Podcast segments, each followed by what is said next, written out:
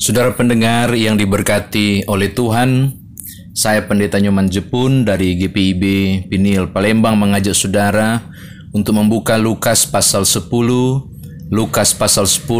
ayat 25 hingga ayat yang ke-37.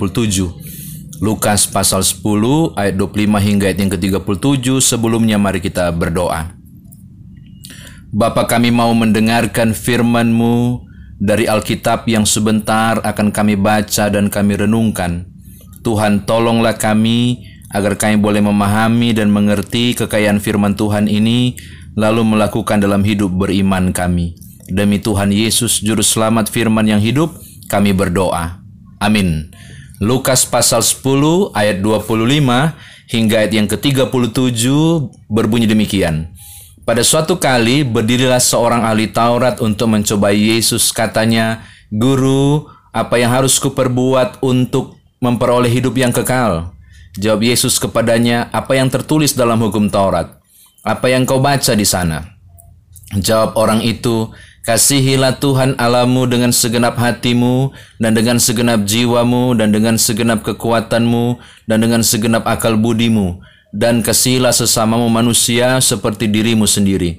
Kata Yesus kepadanya, "Jawabanmu itu benar, perbuatlah demikian maka engkau akan hidup."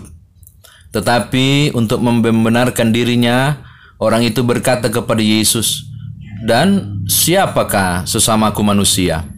Jawab Yesus, "Adalah seorang yang turun dari Yerusalem ke Yeriko. Ia jatuh ke tangan penyamun-penyamun yang bukan saja merampoknya habis-habisan, tetapi yang juga memukulnya, dan yang sesudah itu pergi meninggalkannya setengah mati. Kebetulan ada seorang imam turun melalui jalan itu. Ia melihat orang itu, tetapi ia melewatinya dari seberang jalan. Demikian juga seorang Lewi datang ke tempat itu. Ketika ia melihat orang itu, ia melewatinya dari seberang jalan. Lalu datang seorang Samaria yang sedang dalam perjalanan ke tempat itu. Dan ketika ia melihat orang itu, tergeraklah hatinya oleh belas kasihan. Ia pergi kepadanya, lalu membalut luka-lukanya. Sesudah ia menyiraminya dengan minyak dan anggur. Kemudian ia menaikkan orang itu ke atas keledai, tunggangannya sendiri, lalu membawanya ke tempat penginapan dan merawatnya. Keesokan harinya, ia menyerahkan 2 dinar kepada pemilik penginapan itu, katanya, 'Rawatlah dia, dan jikalau kau belanjakan lebih dari ini, aku akan menggantinya waktu aku kembali.' Siapakah di antara ketiga orang ini menurut pendapatmu adalah sesama manusia dari orang yang jatuh ke tangan penyamun itu?" Jawab orang itu, "Orang yang telah menunjukkan belas kasihan kepadanya." Kata Yesus kepadanya, "Pergilah dan perbuatlah demikian." Demikian firman Tuhan. Saudara saya dikatakan berbahagia jika mendengarkan firman Tuhan ini, merenungkannya, dan melakukannya dalam hidup beriman kita. Shalom Bapak Ibu Saudara. Saya percaya kisah ini sudah sangat saudara mengerti, sering mendengar, karena kisah ini sangat dekat dari setiap bacaan kita. Kisah ini juga adalah salah satu kisah perumpamaan yang sangat menarik. Nah, saya mau berbagi dengan saudara. Beberapa penafsir mengatakan bahwa kisah ini sebenarnya adalah kisah nyata, walaupun tokohnya berbeda. Nyata karena peristiwa pembantaian dilakukan oleh penyamun adalah hal yang lumrah ketika terjadi di daerah Yerusalem menuju Yeriko. Mengapa Bapak Ibu? Karena Yerusalem dan menuju Yeriko itu jalan itu panjangnya kurang lebih 27 km atau 17 mil.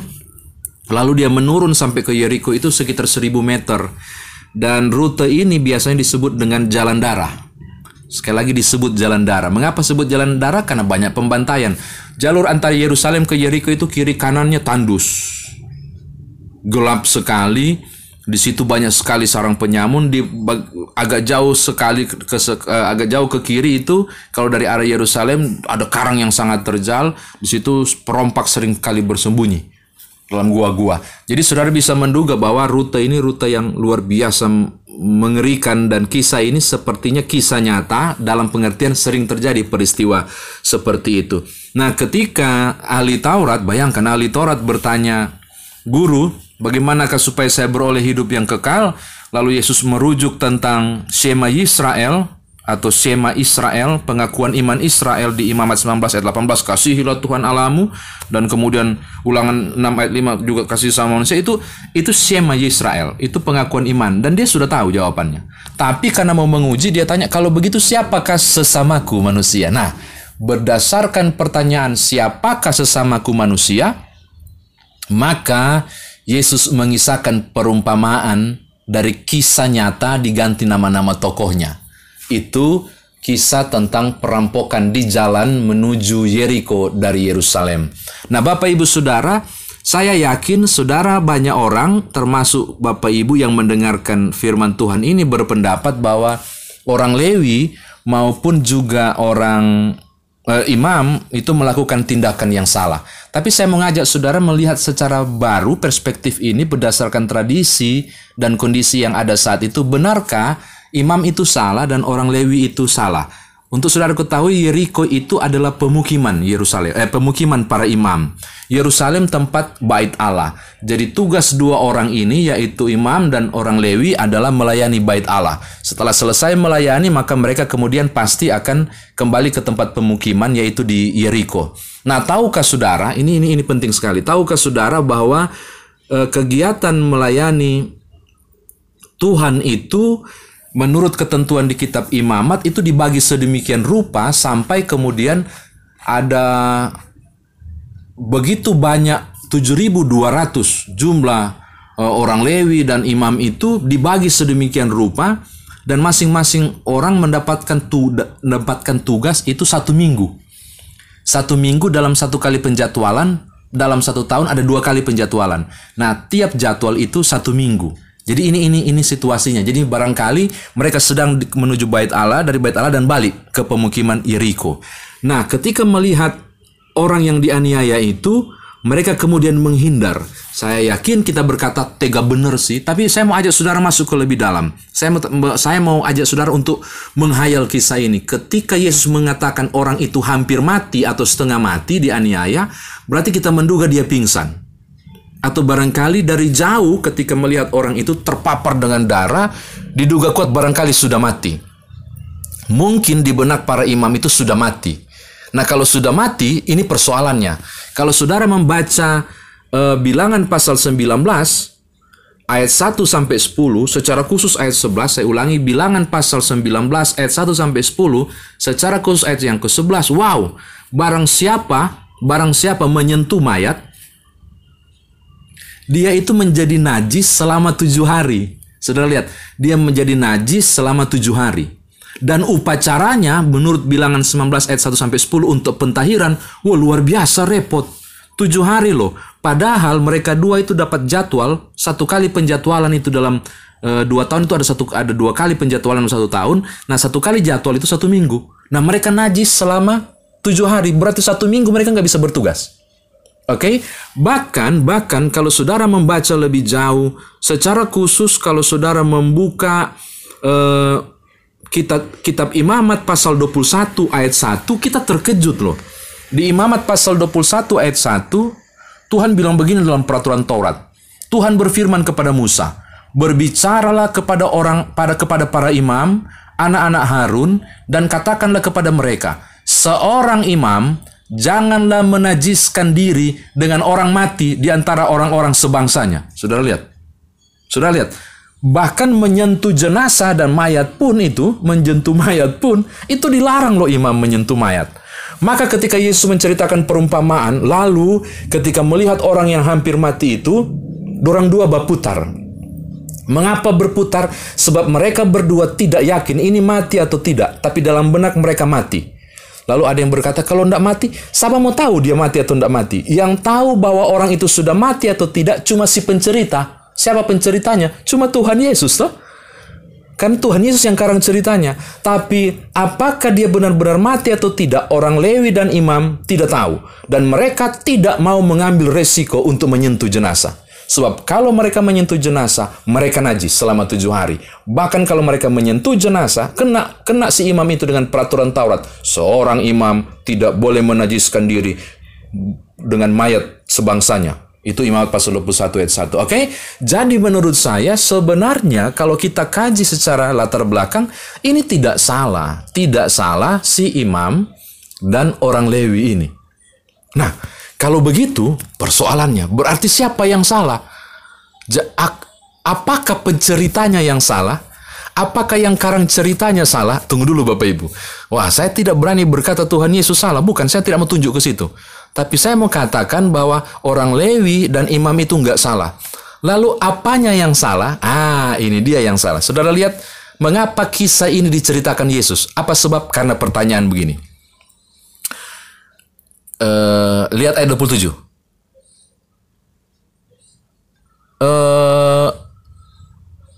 Ayat 29. Tetapi untuk membenarkan dirinya, orang itu berkata kepadanya, siapakah sesamaku manusia? Perhatikan.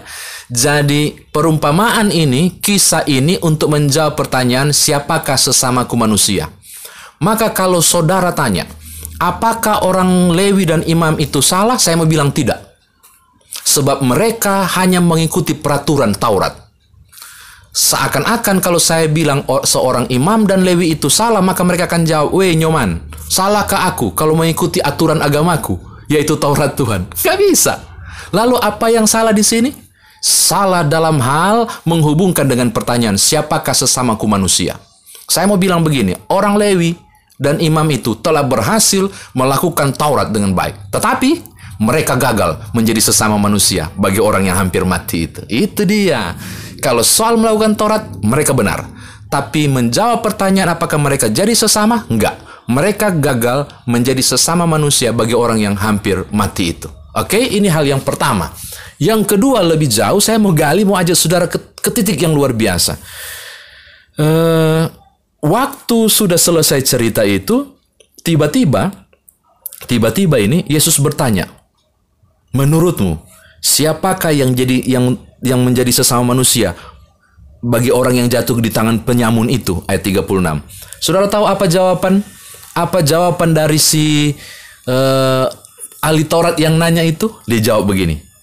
Orang yang telah menunjukkan belas kasihan kepadanya. Wow, Bapak Ibu pikir ini jawaban benar? Saya bilang benar. Tapi apa? Munafik. Mengapa munafik? Kenapa dia tidak bilang orang Samaria yang murah hati itu? Kenapa dia tidak bilang orang Samaria yang tolong itu? Padahal Yesus jelas-jelas bilang yang tolong itu orang Samaria. Tapi ketika ditanya siapa, dia cuma bilang orang yang menaruh belas kasihan. Orang yang telah menaruh belas.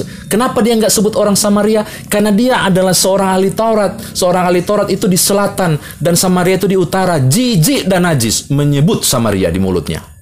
Begitu. Jadi yang kurang ajar dan yang salah total justru si penanya, yaitu si ahli Taurat. Sudah dapat pencerahan dari kisah itu, bukannya dia bilang orang Samaria yang baik hati. Nggak bisa, dia tetap merasa najis untuk menyebut musuhnya, yaitu si Samaria. Jadi cuma nyebut orang yang menunjukkan belas kasihan. Jadi memang patotoai ini orang ini.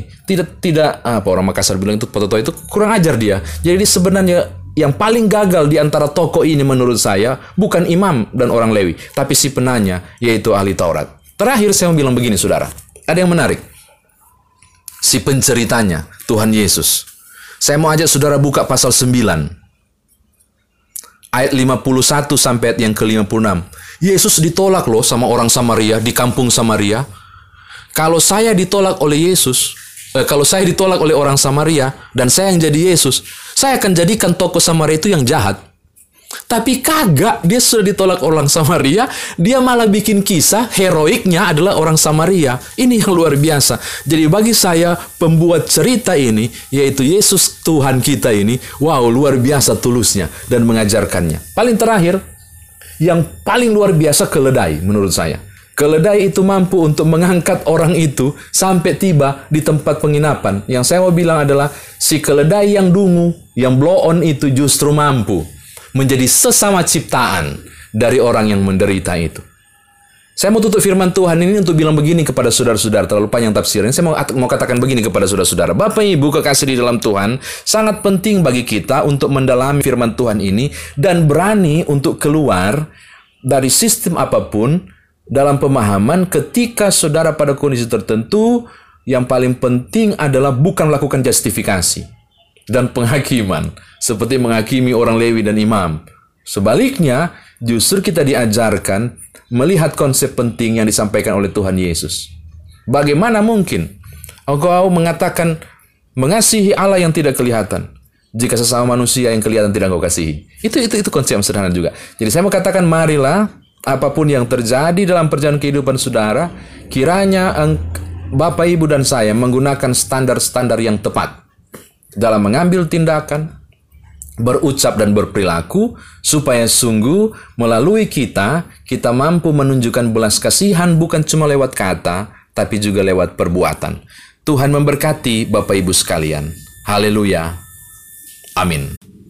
Bapak Ibu, mari berdoa. Bapa, kami bersyukur untuk firman Tuhan ini. Kami belajar dari Samaria yang baik hati. Kami belajar tentang kepeduliannya. Kami juga belajar dari Yesus sendiri, Juru Selamat kami, Tuhan kami, tentang bagaimana hal yang luar biasa ditunjukkan. Teladan, walaupun ditolak tapi tetap melihat peluang untuk menunjukkan kasih. Kami juga belajar dari ahli Taurat yang ternyata ada ketidaktulusan dari pertanyaannya. Kami juga belajar pada ketaatan imam dan orang Lewi. Di momen tertentu, di kondisi tertentu, di situasi yang berbeda, beberapa kondisi tertentu, kami butuh hikmat untuk mengambil keputusan, tidak gegabah, tapi yang paling penting diantaranya, kami mengupayakan kasih bagi orang lain. Mampukan kami untuk mengerjakan firman Tuhan ini. Terpujilah namamu, berkati semua saudara-saudara kami yang mendengar di seluruh kehidupan mereka, di berbagai hal yang dijalani hari ini. Mereka yang sakit, mereka yang bergumul, mereka yang punya persoalan hidup, mereka yang sedang menunggu berbagai hasil pemeriksaan, beberapa yang barangkali juga sedang mengupayakan masa depan anak-anak melalui bangku pendidikan, atau pemerintah kami yang sedang mengupayakan, para medis dan dokter yang sedang melakukan berbagai tanggung jawab mereka. Berkatilah semua. Terpujilah namamu, demi Tuhan Yesus Juru Selamat kami berdoa. Haleluya. Amin.